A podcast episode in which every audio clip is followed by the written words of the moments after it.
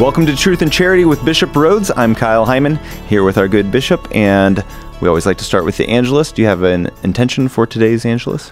Since we're in the month of November, I think it's good to continue to pray for the dead, and I think maybe to pray for all the faithful departed of our diocese. Excellent. In the name of the Father, and of the Son, and of the Holy Spirit. Amen. The angel of the Lord declared unto Mary, And she conceived of the Holy Spirit. Hail Mary, full of grace, the Lord is with thee.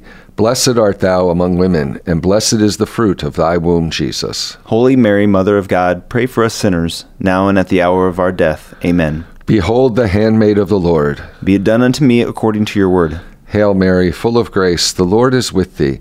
Blessed art thou among women, and blessed is the fruit of thy womb, Jesus. Holy Mary, Mother of God, pray for us sinners, now and at the hour of our death. Amen. And the Word was made flesh. And dwelt among us. Hail Mary, full of grace, the Lord is with thee.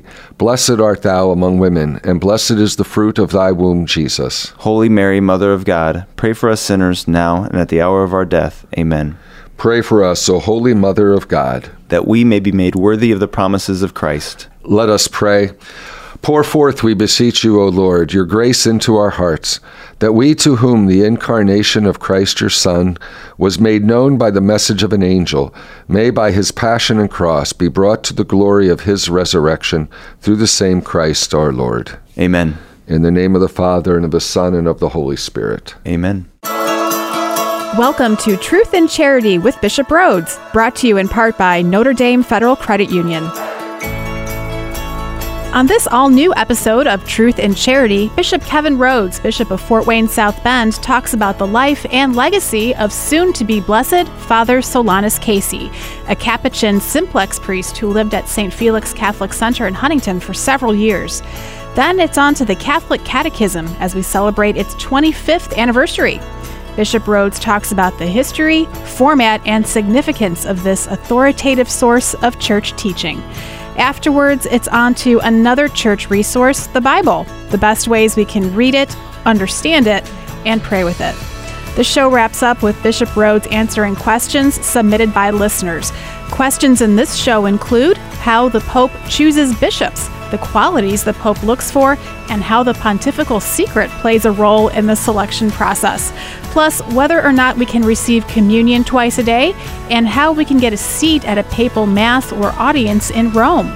If you would like to submit a question for Bishop Rhoades to answer on a future show, go to redeemerradio.com slash askbishop.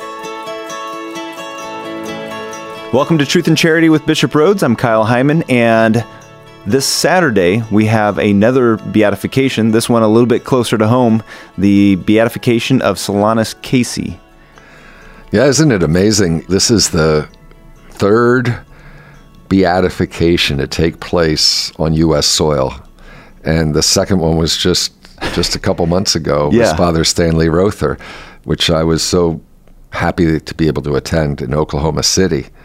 But this Saturday, someone closer, Father Solanus Casey, this great, simple Capuchin priest who lived a number of years here in our own diocese at St. Felix Friary in Huntington. So we have a special connection to this this priest who will soon be blessed, Solanus Casey.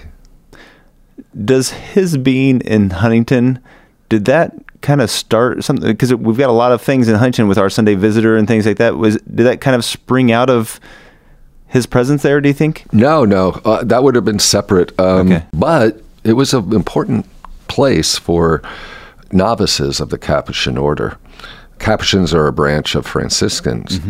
And for this province, I guess the headquarters is in Detroit, but but they had their novitiate in Huntington. And um, why they chose that, I, I have no idea. I'd have to look back in the history.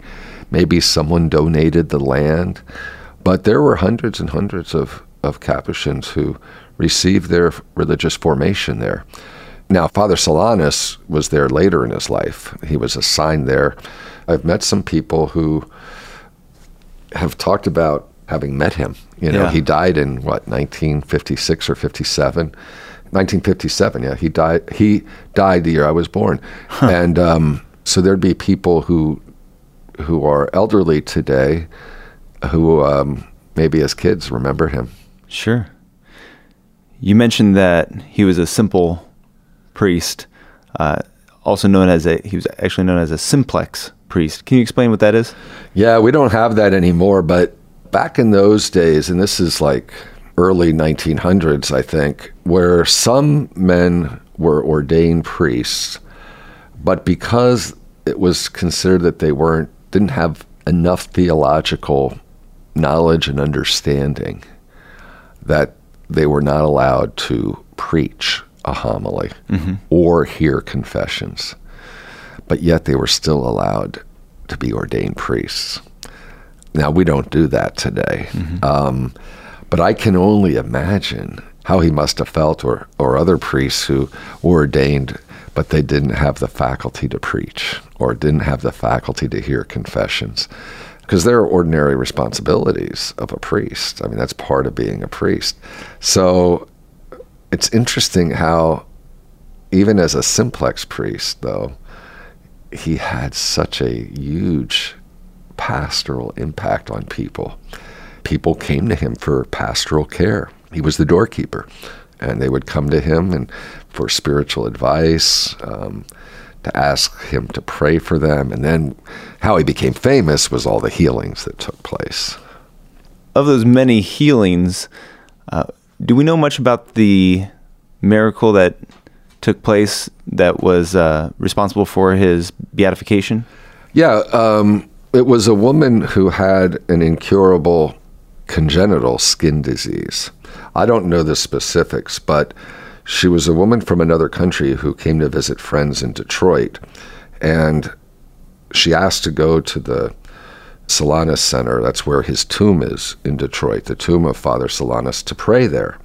But she didn't go to pray there for herself. She went to pray for other people who needed healing. And then while she was praying there, there was like an inner voice saying to her, Pray for yourself. And that's what she did. And it was an instant cure. And this was a lifelong skin ailment, whatever it was, but it was an instantaneous healing. And she went to five different doctors, and they all agreed that there was no scientific explanation for her cure. Eventually, it came to the attention of the Archbishop, and then it was presented to Rome for the medical team there, and they declared that there was no natural explanation. This story of the guy who was looked at as not being bright and ends up kind of with a, a, lowly job of answering the door seems to be a common one amongst our saints. And in fact, slightly different scenario, but Blessed Stanley Rother was known for really struggling with seminary.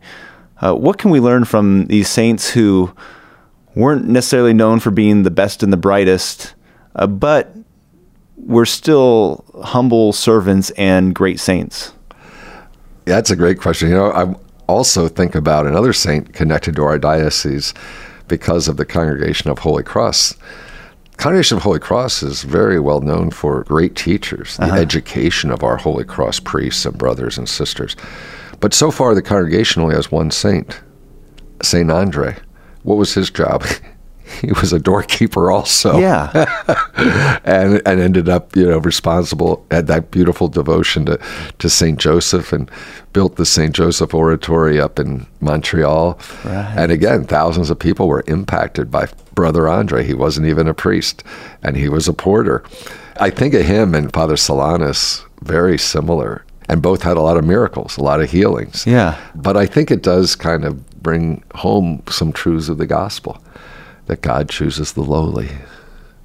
And also, blessed are the poor in spirit. Mm-hmm. I think they exemplify what Jesus said unless you become like a little child, you shall not enter the kingdom of heaven. So, the humility and the simplicity of these saints is, is really model for us, for all of us who think sometimes that we're so educated or so sophisticated or whatever. But nothing wrong with good education, nothing wrong with any of that. But if it makes us proud or mm. think we're better than others, then that's a big problem. Well, for people that are interested, uh, you can find out more information about soon to be Blessed Solanus Casey at solanuscenter.org. solanuscenter.org. And also, people could stop by the St. Felix Friary in Huntington. I've never been there. Oh yeah, you should go. You know, they his room is exactly as it was when he was there. It Really? was left untouched, so you can see St. Felix Friary is back in Catholic hands, thanks thanks to John Tippmann, who bought it uh, some years ago, and it, we use it as retreat center. It's a beautiful place, really, and and uh, the Tippmann Foundation had it all restored. But even when it was in Protestant hands for about 20 years, I think, they didn't touch Father Solanus's room. Really? So I think it's great. You can go there and see it. Yeah. All right. Well, coming up, we'll have some conversation on the Bible and the Catechism right here on Truth and Charity with Bishop Rhoades, brought to you in part by Notre Dame Federal Credit Union.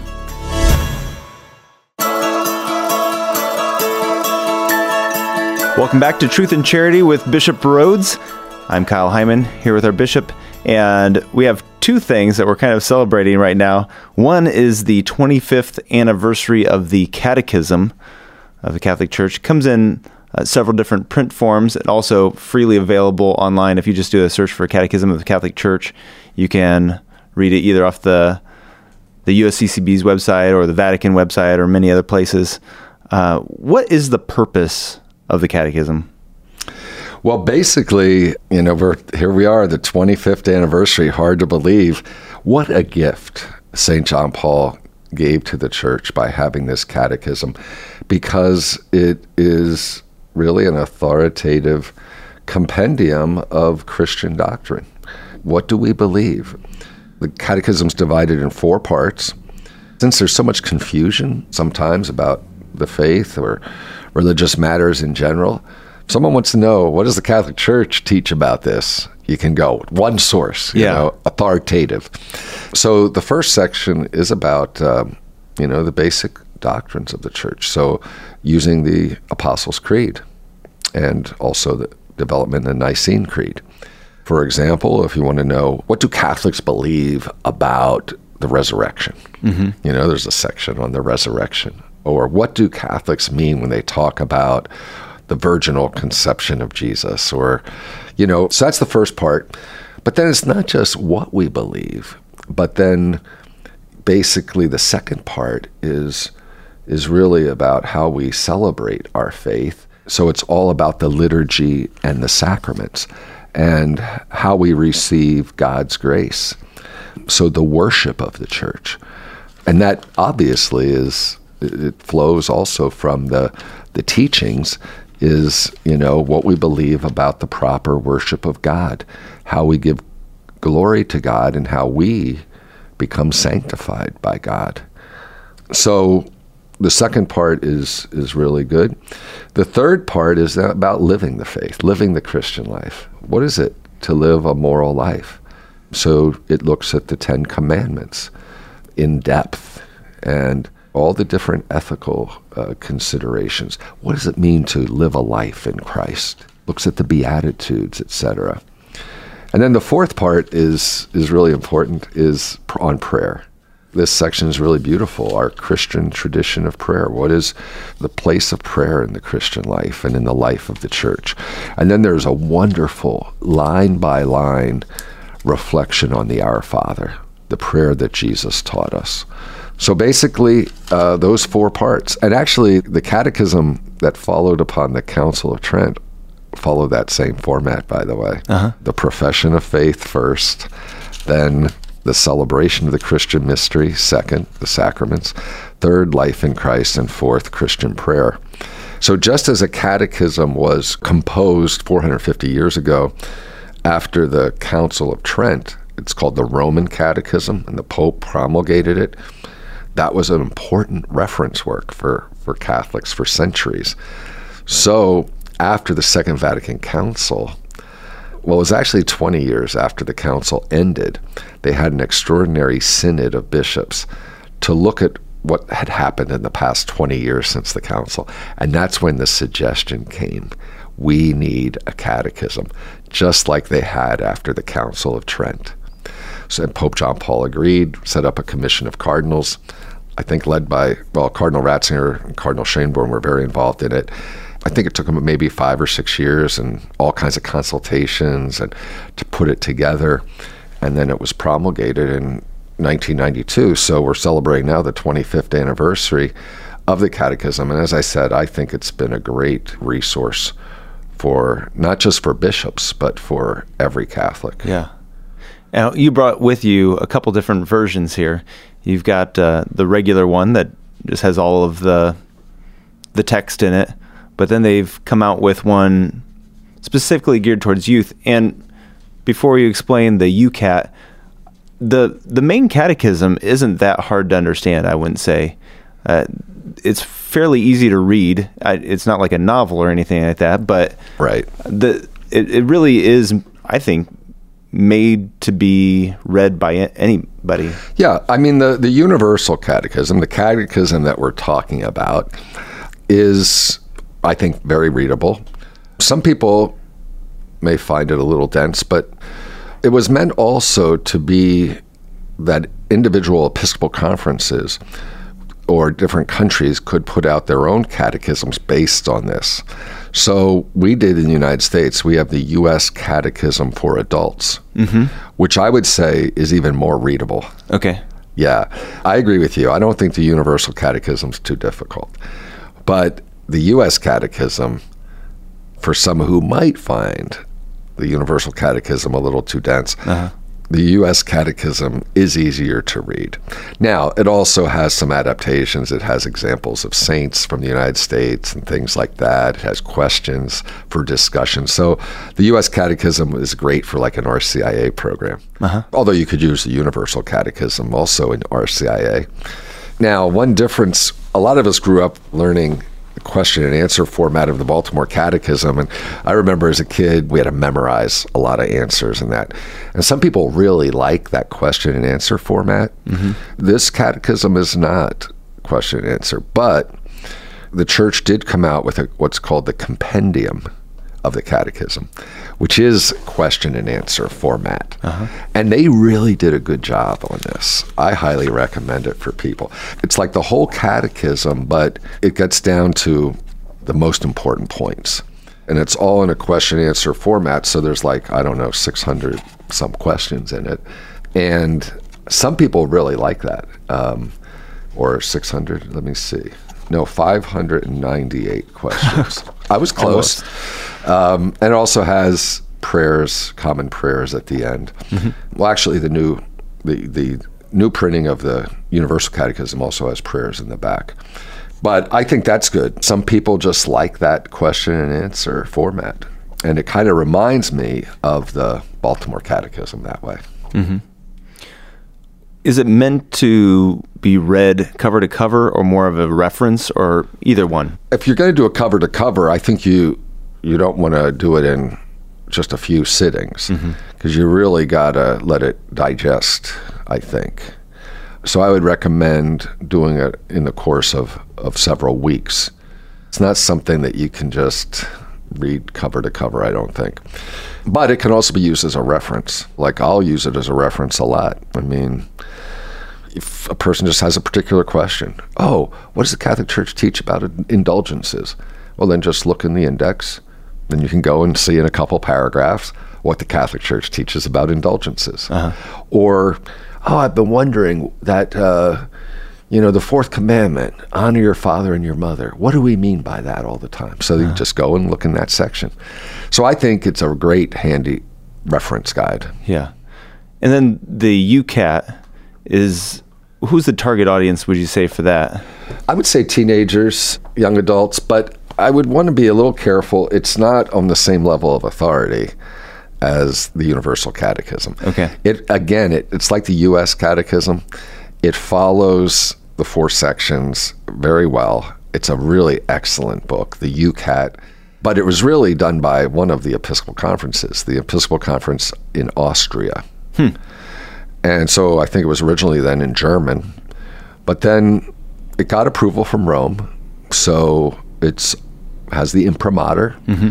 but it, the language is different. It's it's very it's that question and answer format again, but it's written with youth in mind. Yeah. and they have a lot of like on the in the margins they have definitions of things and quotes of different doctors of the church or different writers, definitions.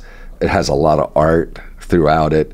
So I think it's a great resource, great to use with young people. Yeah. I think it's much more inviting to young people than using the regular catechism, although there's there's young people who don't mind reading the regular catechism, but this might engage them more just because it is geared to young people. Another thing, another book that uh, we celebrate this week. We're in the middle of National Bible Week, which is November 12th through the 18th. And for somebody that maybe would like to read the Bible more, what would you say is the best way to get into the Bible? Is it to read cover to cover, start with the New Testament? Is there a particular book that you would recommend or a guide? Well, I would probably always say to someone to begin with the four Gospels, mm-hmm. you know, about the life, death, and resurrection of Jesus. There's no right or wrong way. Some people may want to do it cover to cover. Nothing wrong with that, uh, I would say. But I think it's uh, it's good to have a good commentary because when you're reading the Bible, it's, you know, a lot of questions can come to mind, or one wants to know the context a little better, the historical context, or how the church has interpreted certain passages that might be confusing. So I'd say get a good Catholic commentary. It depends on how much one wants to delve into it. I personally get a lot more out if I'm focused more. In uh-huh. other words, rather than trying to read it cover to cover, I like to get more deeply into it. Like take one book of the Bible and read it slowly and read a commentary. So you're trying to understand it and then pray with it. That's kind of the way I would recommend. Going to Bible study, that's helpful too because then you're reflecting together with mm-hmm. others. Hopefully you have a good leader who's, you know, you want to make sure it's good good theology that's uh-huh. being presented when one is studying a particular book of the Bible. So basically, quality over quantity. That's my view. Yeah. Yeah. Yeah. Any commentaries that you would recommend? Well, my favorite right now, oh man, I'm trying to remember the name of the publisher. It's a commentary. Actually, actually, I've sent it out as Christmas gifts. Uh-huh. Each year, I've been giving a different gospel commentary to our priests and Oh. deacons and seminarians. Oh, Baker, I think, is the name. It's a Catholic commentary. Oh my goodness, and I I refer to it a lot, but I'm drawing a blank on the exact title. Um, Does it cover the whole Bible, or do you get a it's- commentary they're per still book? they're still um, for each book Okay. but they're still in the process. And they haven't even gotten to the old testament. It's Okay. begun with the new testament. They're not finished with the, the new testament commentary yet. But i really like the authors. But there's other commentaries out there. There's the navarre bible commentary. Mm-hmm. i used to use that a lot. There's the anchor bible series. Some are more academic and exegetical, like the Jerome Biblical Commentary, things like that. But I think that's more, what would I say, a little more tedious, I think, for the average person. I like more of like a theological commentary, Okay. which is going to really get to the, uh, not just like the derivation of particular words and all that kind of stuff, but, but really what's the theology here? What's the message? And that's important to see the original context. But like we were talking about that reading last week and on the show about the cleansing in the temple, we were trying to delve into what that meant. What I like about some of these Catholic commentaries too, you can look at what did the fathers of the church, how did they interpret this passage? What were their reflections? That's beautiful to find out too.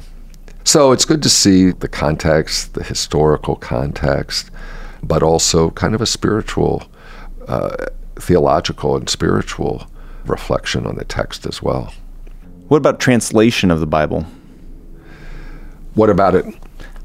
There's so many different versions Oh, out there. oh, you know, okay. people might uh, find their Bible hard to read and might realize it's a an odd translation, and maybe there's a better one to read. Do you have a, a favorite translation? Yeah, I like the Revised Standard Version. Okay. That would be my favorite because I think it's it's uh, first of all it's good, a good translation from the Hebrew and the Greek.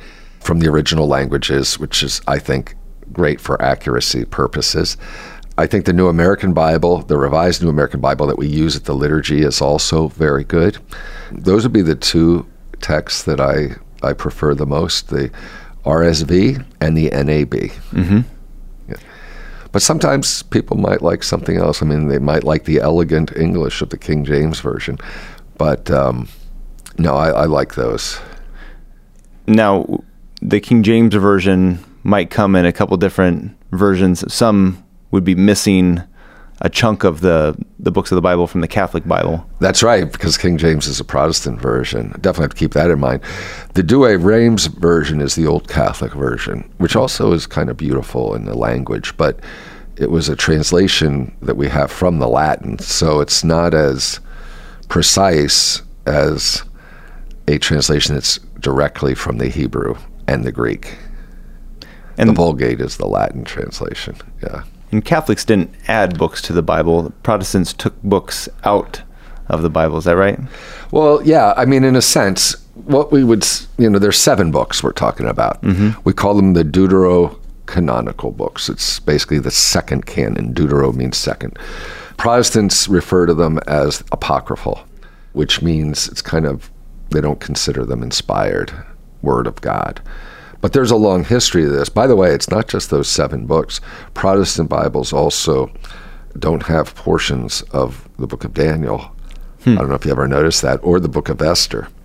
So, how many of those seven deuterocanonical books can you name, Kyle? Oh, man.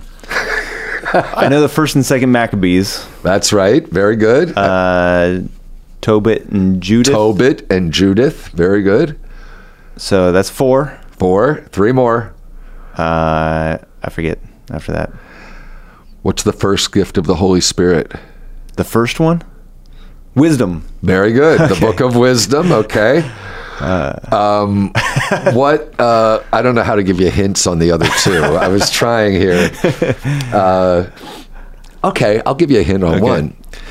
Sometimes this book is called Ecclesiasticus. Sirach. Sirach. Very good. Okay. Okay, one more. It's a prophet.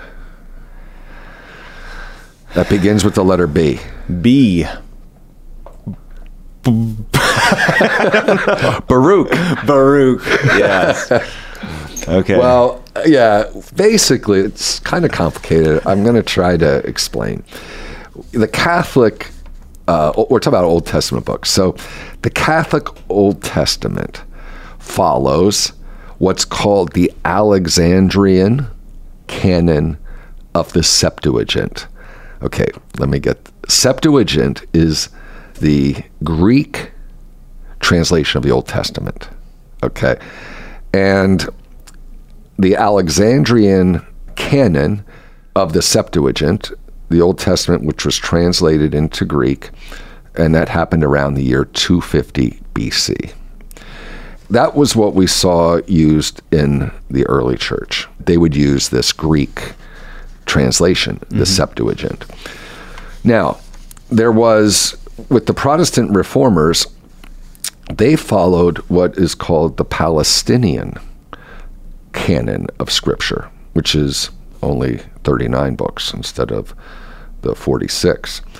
Actually, that Palestinian canon wasn't recognized officially by Jews until around the year 100. So, why do Catholics follow the the Alexandrian canon and Protestants follow the Palestinian canon?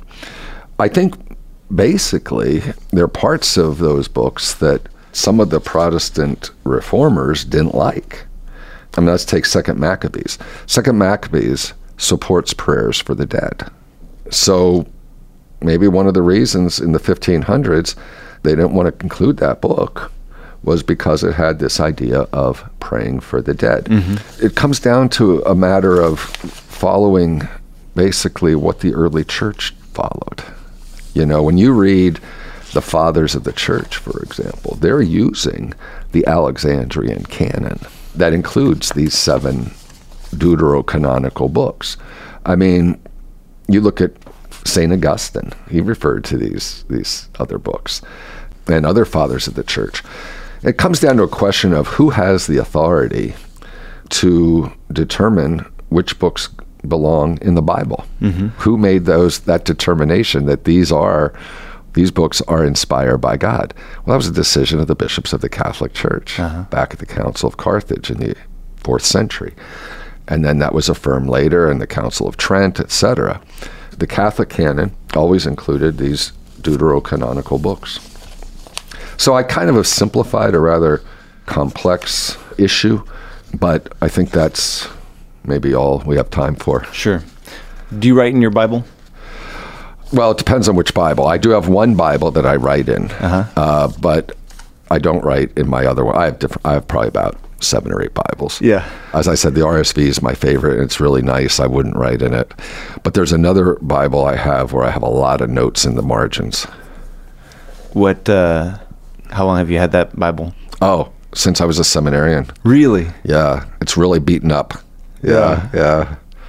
Falling apart. All right. Well, if you have a question, you can ask it by going to redeemerradio.com slash askbishop. You can call or text the Holy Cross College text line at 260-436-9598. And coming up, we'll ask questions submitted by listeners right here on Truth and Charity with Bishop Rhoades, brought to you in part by Notre Dame Federal Credit Union.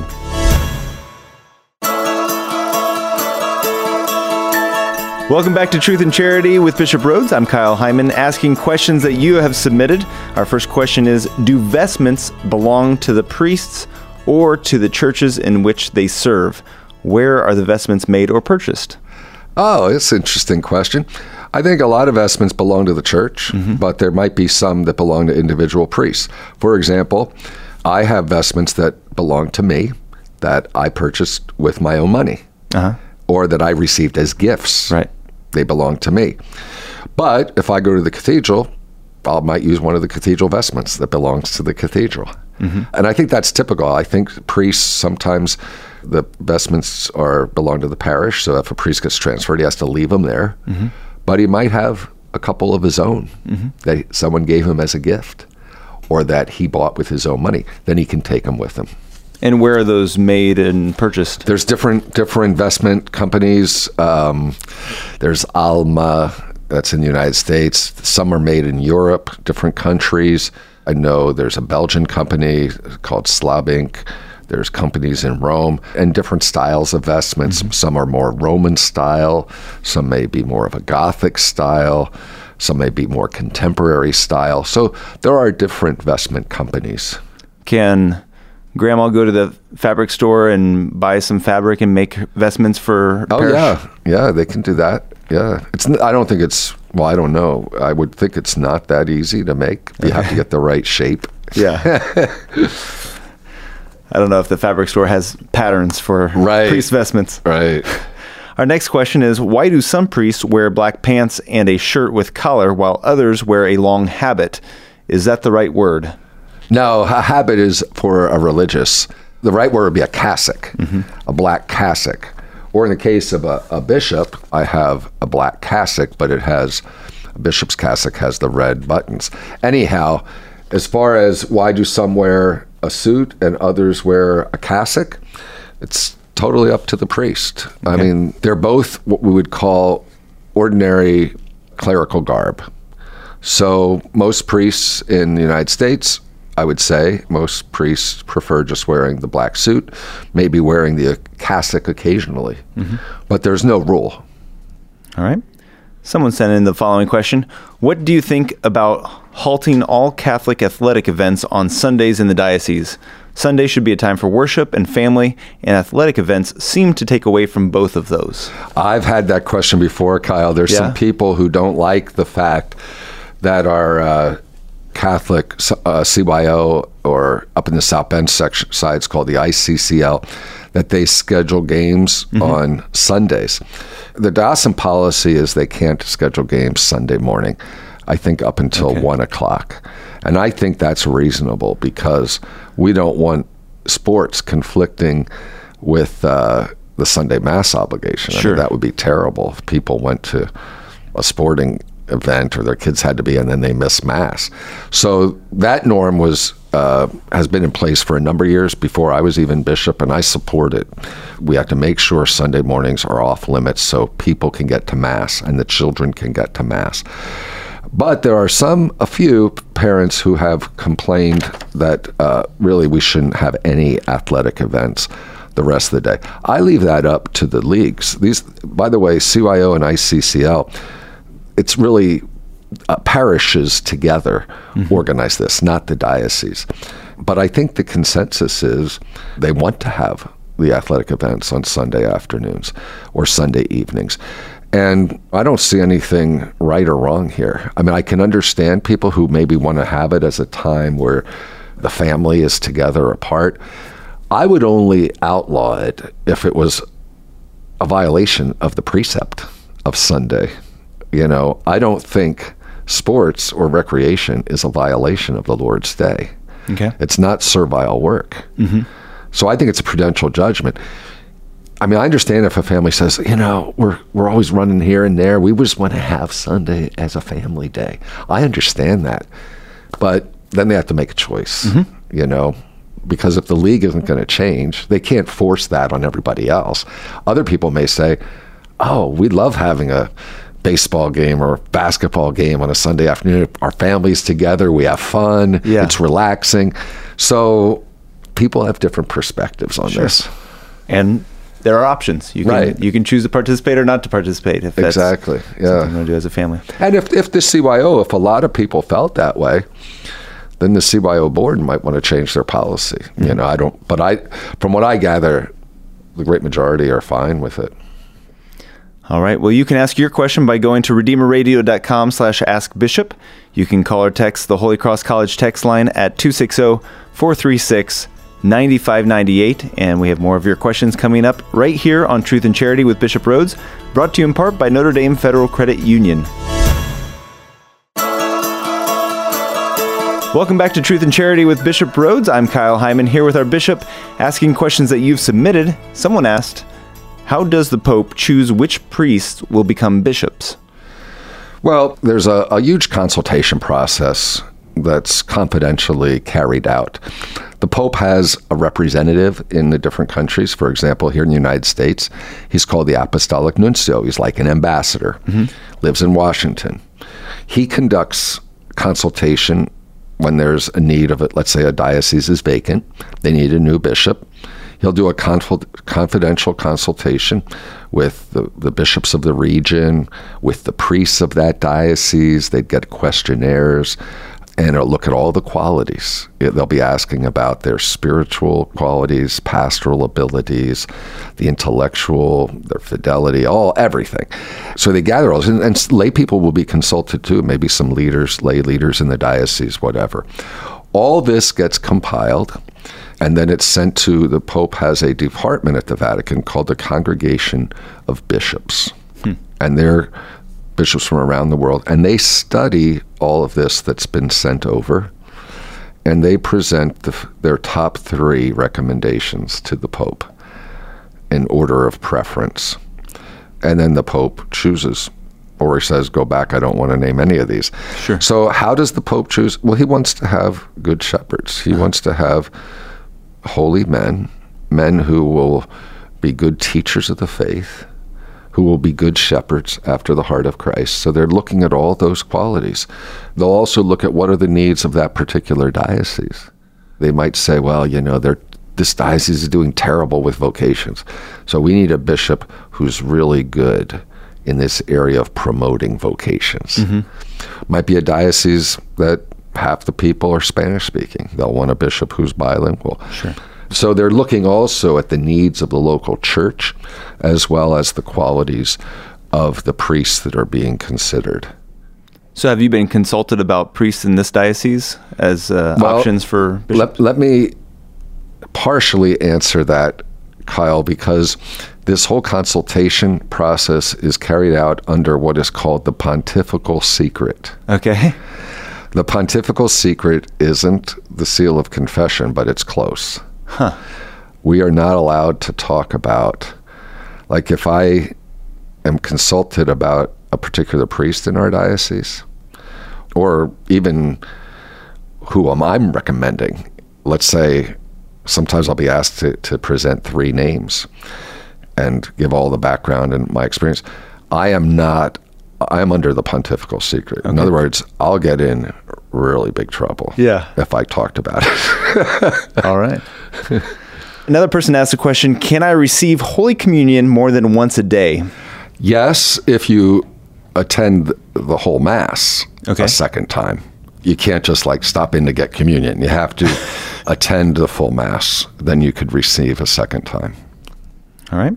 Well, one of our listeners wondered as a bishop, are you required to meet with the Pope every so often to give an update on our diocese? And how does a layperson get a seat at a papal mass in Rome or have the opportunity to shake his hand as he passes by? Okay. Well, the first question, the idea was that every bishop in the world should meet with the Pope every once every five years. Okay. And give a report on the diocese. That report is called the quinquennial report, which means every five years. It's a lot of work to put together. To be honest, uh, and that was in place for many, many, many years. In recent years, the Pope has not been able to keep up with it because there's so many bishops in the world to mm-hmm. meet. So he's really backed up Okay. when we go to Rome, it's called the ad limina visit. Ad limina is from a Latin at the threshold of the apostles, basically. Okay. Ad limina apostolorum. So my last ad limina visit was in 2011. So that's six years ago, and we still don't have a date for the next one.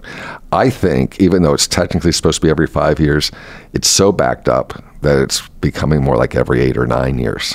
So that's the first question. The other about getting a seat at a papal mass, or I'd add to that a papal audience. Uh, you could write to my office, and we have a process. My executive assistant is Matt Wood, and he has the process to help people to get those tickets. We we write a letter to to the the U.S. Bishop's Office for visitors to the Vatican requesting the tickets, but we want to make sure the person's a Catholic in good standing. Mm-hmm. We so we want to make sure the pastor's on board, and that's how we get tickets. Then we arrange that, and then the people have to go to the office in Rome to pick them up the day before. But as far as shaking his Pope's hand as he passes by, that's something I honestly don't know how you get to do that. You have to be kind of pushy to get up front. But Yeah. no, the I'm just kidding. The uh, it's very difficult to be honest. Um, the Pope does walk down the aisle and all that. You might want to try to strategically get on the end of the aisle. But as far as getting those those few seats that you know you're going to get to shake the Pope's hand, really that's pretty special circumstances, um, and I'm not quite sure how you do that. Okay. How much in advance should somebody contact the office if they are wanting to get tickets? I would say a few months beforehand would be good. Yeah. All right. Well, and also we'll mention that the commentary to the Bible that you were mentioning is called the Catholic Commentary on Sacred Scripture series from bakerpublishinggroup.com. So Very if people good. are interested in that, they can check it out. Yeah. All right. Well, thank you so much, Bishop. This has been another great episode of Truth and Charity. And before we go, could we get your Episcopal blessing? Sure. I always enjoy talking with you and the people, Kyle. Thank you. Mm-hmm. The Lord be with you. And with your spirit, Blessed be the name of the Lord. now and forever, Our help is in the name of the Lord. who made heaven and earth. May Almighty God bless you, the Father, and the Son, and the Holy Spirit. Amen. Thank you, Bishop. You're welcome. Join us next Wednesday at noon for a special episode of Truth in Charity with Bishop Rhoades. There will be much to celebrate since it'll be the day before Thanksgiving and almost Bishop's birthday. Bishop Rhoades will talk about some of his favorite Thanksgiving memories, traditions, and food. There are many surprises in store too, as the show is just days before Bishop's 60th birthday. The fun will include playing the Guess the Apostolic Motto game, cake, and birthday wishes from people around the diocese. Plus, we'll see how much Bishop Rhoades knows about one of his favorite foods, black olives. We'll also debut a new segment called Catholic Word of the Week. Our first word, transubstantiation. Don't miss this special episode of Truth and Charity next Wednesday at noon with an encore presentation on Saturday at 11 a.m. You can check out previous episodes by visiting redeemerradio.com slash askbishop. While there, you can also submit a question for Bishop Rhoades to answer on a future show, or download the free Redeemer Radio app onto your smartphone or tablet. Truth and Charity with Bishop Rhoades is brought to you in part by Notre Dame Federal Credit Union.